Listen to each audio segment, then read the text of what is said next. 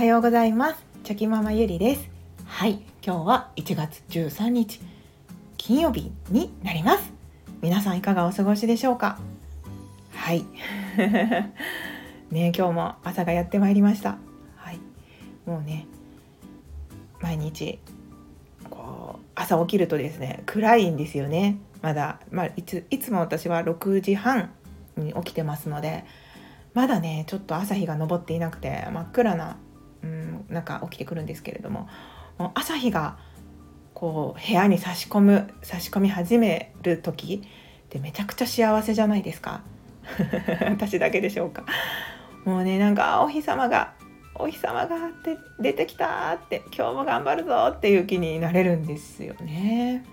うん本当にこう自然のもうね当たり前のように自然はそこに存在してくれてて当たり前のように太陽が昇ってくれることがもうこんなにもありがたいことなんだなっていつもこう噛みしめながら朝を迎えております。冬は特にねそういう気持ちになれますよね。なんか暗いところからの明るくなっていく感じが味わえますので。はい。まあそんな朝を迎えているという雑談はさておいて。はい、えー、今日はえ昨日もちょっとすいません。あの昨日の続きになるんですけれども「夢リスト100」を書いての気づきというテーマで、はい、お話ししたいと思います。まあ、先日のスタイフでもこう夢リスト100っていうのを書いたっていうお話をしてたと思うんですけれども、まあ、私も今年は、はいえー、去年は50個も書けなかった夢リストがですね今年は100個なんとか埋まる埋めることができました。まあ、結構ねさっきあの昨日も言ったんですけれどもあの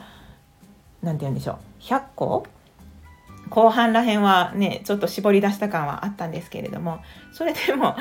それでも結構自然と、はい、自分の思うようにいろいろと書くことができました。でその書きながらですね去年その去年よりももうちょっとこう変わったなって思うことがうん去年は久しぶりに夢リストっていうのを書いてですね以前にもその結婚する前ですねにも何度か夢リストっていうのはねちょっと実は書いたことがあってですねまあその時の夢リスト100っていうのを見返してみると意外と叶っていることが多かったりするのでまあ自分でもびっくりしてるんですけれどけれども、うん、で去年その久しぶりに本当にね子供が生まれてなんやかんやバタバタしながらやっとそういうこう書ける時間ができてですねこう思い思いながらいろんなことを考えながら書き出してみたんですけれども去年書いたものよりも今年のものの方が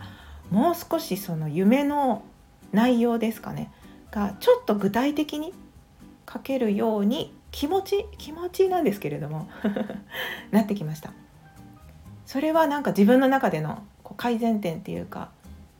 だと思うんですけれどもやっぱりその具体的であればあるほどあの目標っていいなと思っていましてそれその具体的であればあるほどそこにあのイメージができてるんですよね。うん、なのであの叶えやすい行動に移しやすいっていうのがあったりすると思います。はい、でその書いてみてあのややっぱり去年とは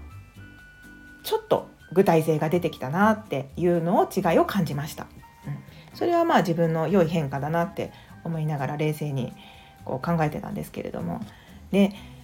書き出してみてですねあの去年よりも、うん、どういったこうジャンルが増えているのかっていうこともまたこう比べることができてですねその去年は自分はこういうことを考えていてこうしたいからそうこういう内容の夢が多かったっていうのと今年は例えばその去年はその目標を立てて1年間進めてきて、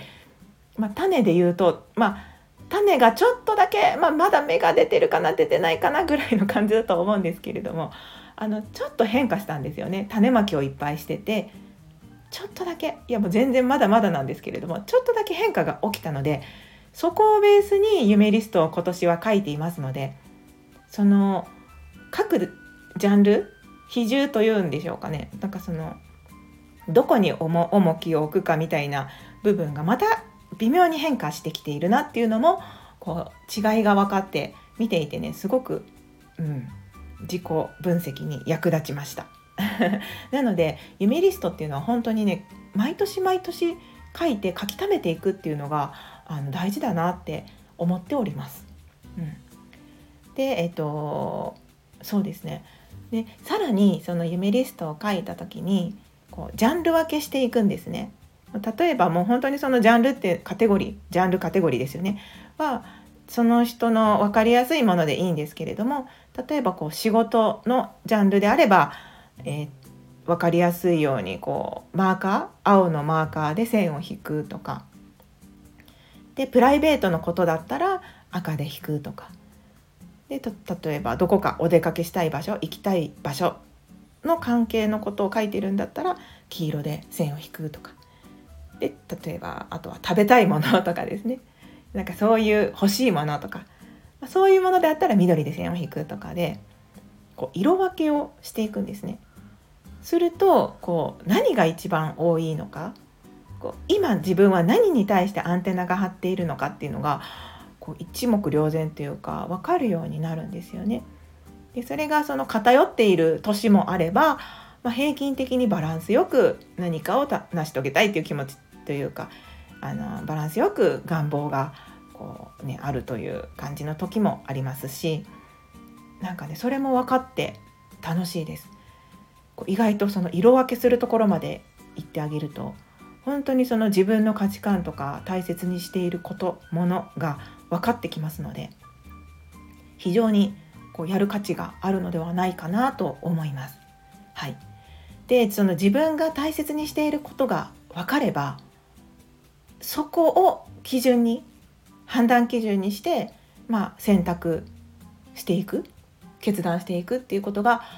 一番その自分のこう満足感満足度を上げてくれるんですよね。なのでやっぱりそこがすごく大事だったりします。はい、でそのやっぱり昨日も言ったんですけれども思い描くことをしないと頭の中にアンテナが立たないのであのー、なんかね動けないんですよねうまく。うまく動けない。情報もキャッチできないんですよね。スルーしちゃうっていう感じですね、うん、なのでその自分の中にこう問いを立てるっていう意味でも問いを立ててあげることでこう無意識化で